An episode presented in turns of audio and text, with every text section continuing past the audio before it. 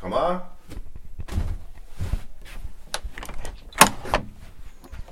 God aften. Ja, god aften eller god nat. Undskyld, jeg kommer her sådan, som grevinde Dracula ved midnat. Du skal være så velkommen. Og velkommen også til dig til podcasten En forfatter banker på. Den her podcast, den er lavet af kærlighed til litteraturen, og især den litteratur, der krasser lidt i nutiden, banker lidt på hovedskallen og rækker ud mod fremtiden.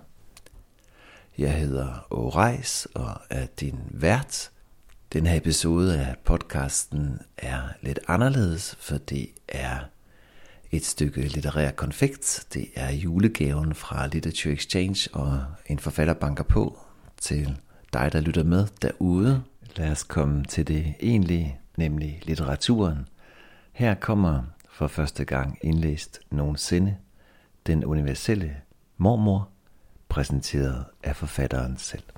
Ja, god aften, dag og midnat og morgen. Mit navn er Madame Nielsen, og jeg vil læse fra Claus Bæk Nielsen, mine møder med de danske forfattere. En roman. På bagsiden står følgende tekst. Claus Bæk Nielsen er forfatteren Madame Nielsens alter ego, eller rettere hendes old ego. Claus Bæk Nielsen er den unge, håbefulde forfatter, Madame Nielsen engang var. Og mine møder med de danske forfattere er fortællingerne om de 12 uforglemmeligt pinlige møder, Claus Bæk Nielsen i sin tid havde med nationens mest kendte og velanskrevne forfattere. Fra Paul Borum og Inger Christensen, over blandt andet Jørgen Let og Jens Christian Grøndal til Claus Rifbjerg og Ib Michael. Om det mislykkedes forsøg på at være Peter Hø og kunne alt, tale swahili, fægte, danse ballet, stå på ski, bestige bjerge, skrive romaner, sejle på samtlige syv verdenshave samtidig.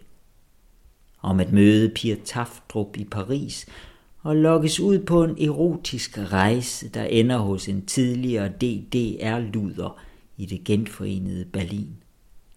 Om at låne den ældre forfatters lejlighed og ligge i hans seng – mens den ældre forfatter muligvis ligger i fortællerens og, hvad værre er, med hans kone. I løbet af møderne med de 12 store vokser billedet af en 13. forfatter langsomt frem. Og 13 er som bekendt et uheldigt tal. Jeg læser kapitlet Den universelle mormor.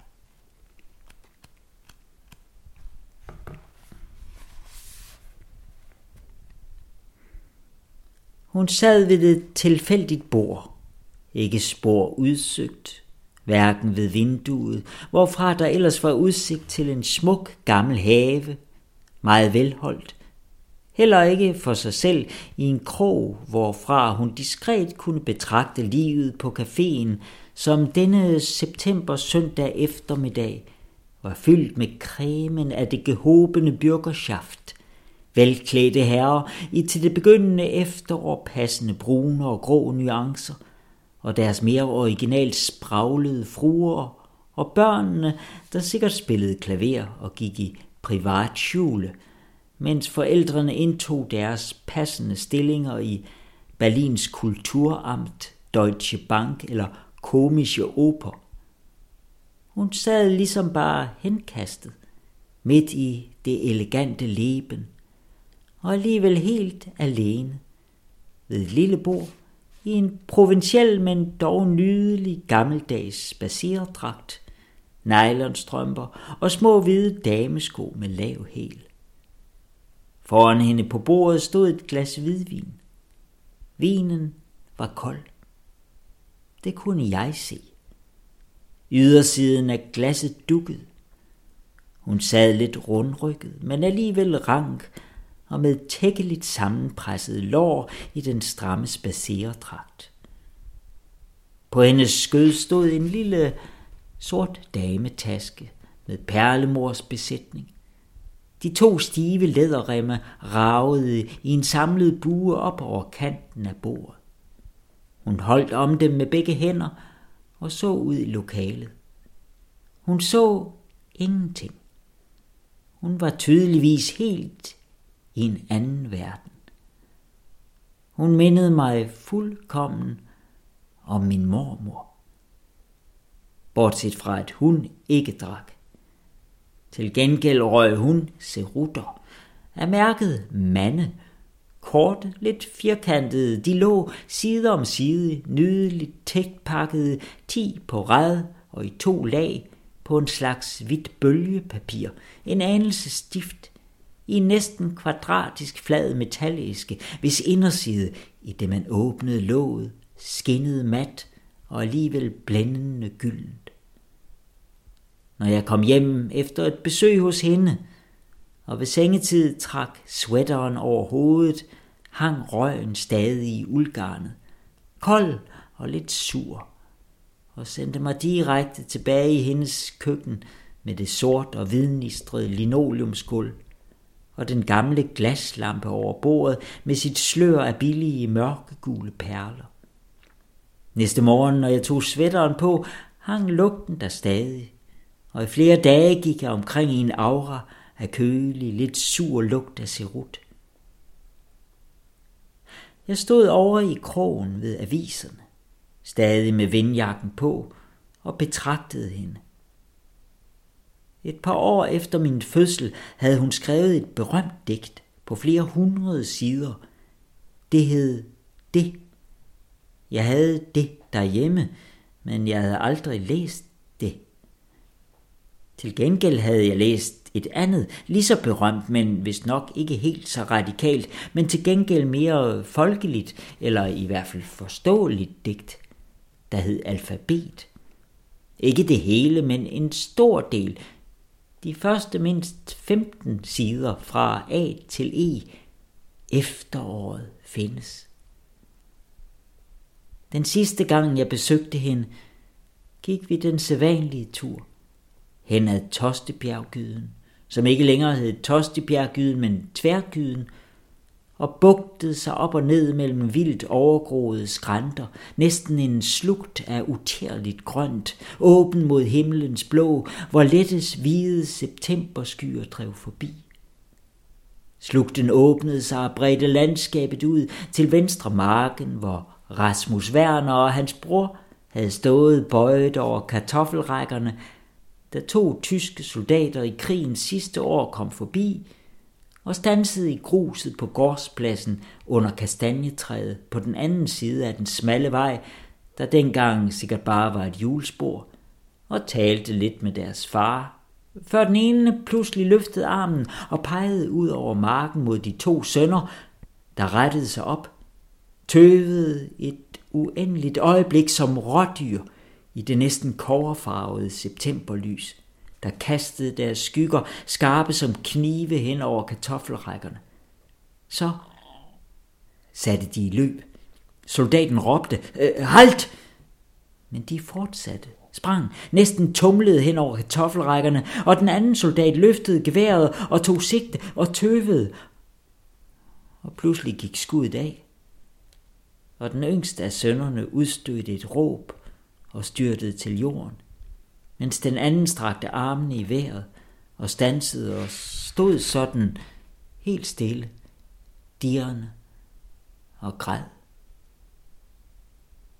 Han var næsten 70 nu, og sad på bænken under tagskægget ved siden af trappestenen længst inde på gårdspladsen og så ud over markerne, der stadig eller igen bølgede falmet grønt af kartoffeltop. Min mormor stansede under kastanjen og hilste på ham, uden et ord. Hun nikkede bare, og han løftede den ene hånd fra stokken, der stod mellem hans samlede ben med spidsen i gruset mellem træskoene, og lod den hænge et øjeblik i luften, før den langsomt sank ned. Min mormor bøjede sig og famlede over kastanjerne, der lå mørkebrun glødende, eller endnu næsten skjult der, i deres pikkede rustninger i gruset. Hendes hår var næsten hvidt, fuldkommen som Ingers. Den samme sky, gennem hvilken man næsten ubærligt tydeligt så hovedbunden. Det skrøbelige, pergamentagtige, tørre landkort af lyserøde og lidt mørkere skinnende kontinenter, og hister her de små brune pletter, som små hilsner fra leveren nede i mørket. Den højre hånd slap taskens håndtag, den venstre holdt stadig fast, næsten krampagtigt, som om det ikke var tasken, der kunne falde på gulvet, men hende, der ville styrte ud i universet, hvis hun gav slip. Og rakte ud efter vinglasset, klemte fingerspidserne sammen om stilken og løftede det til munden og nippede forsigtigt, før hun pludselig og ubemærket af andre end mig, vendte bunden i vejret og tømte glasset i et drag. Langsomt og værdigt satte hun glasset tilbage på marmorpladen og sukkede.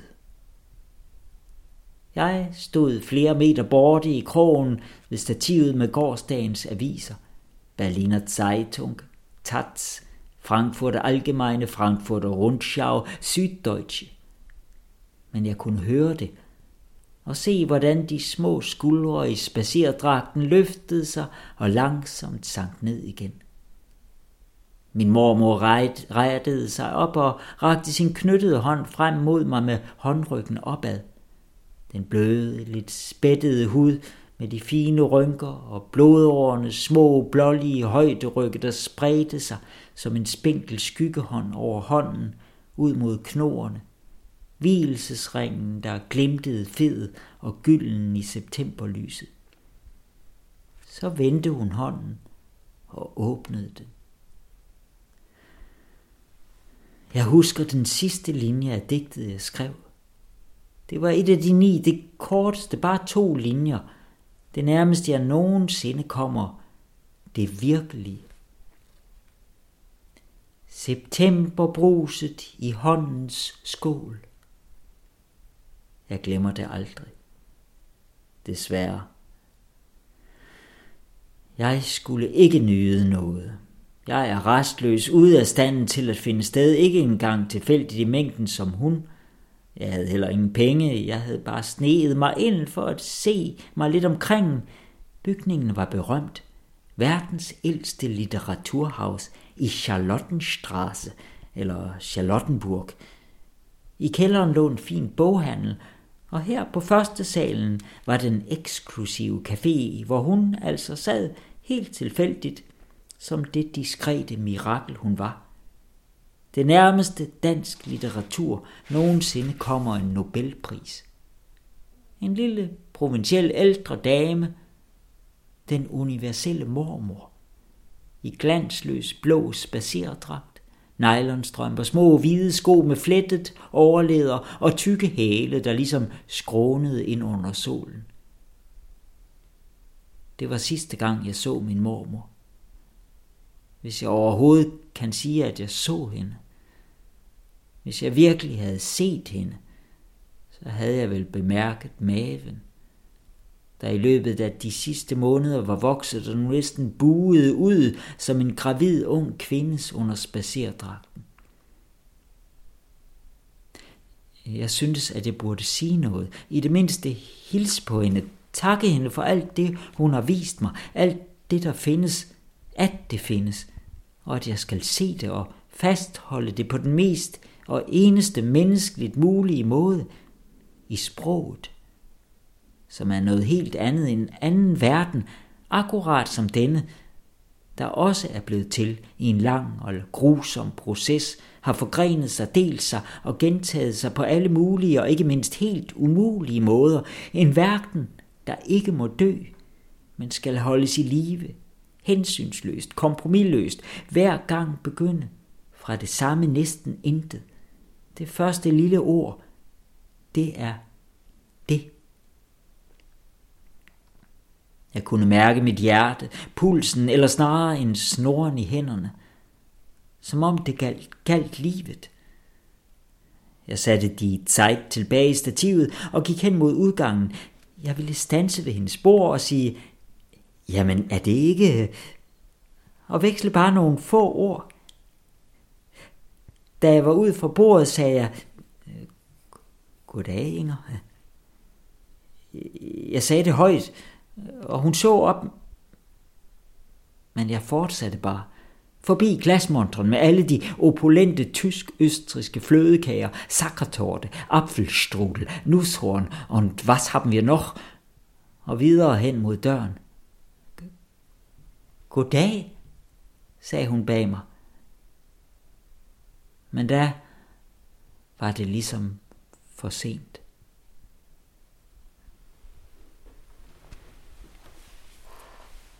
Tak. Tak til Madame for historien og oplæsningen. Mine møder med de danske forfattere er skrevet af Claus Bæk Nielsen og udkommet på forlaget Gyldendal.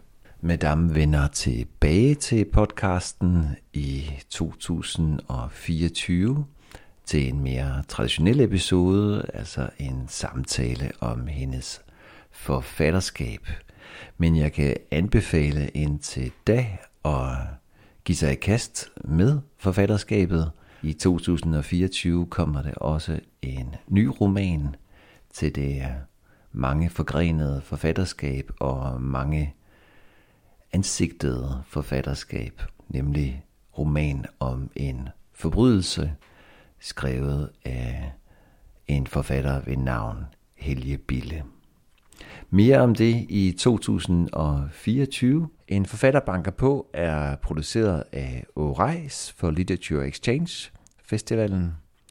I redaktionen er Jette Sunesen og undertegnet Oreis, der også er din vært. Kan du godt lide vores podcast her, så vil det være en stor hjælp for os, hvis du vil følge den og måske vurdere den inde på, hvor du nu hører den. For med logaritmernes verdensorden, så vil det betyde, at endnu flere kommer til at opdage podcasten. Næste episode af En Forfatterbanker på kommer sidste fredag i januar. Nærmere bestemt den 26. januar. Og hvem må der banker på? Tak fordi du lyttede med, og have en dejlig dag.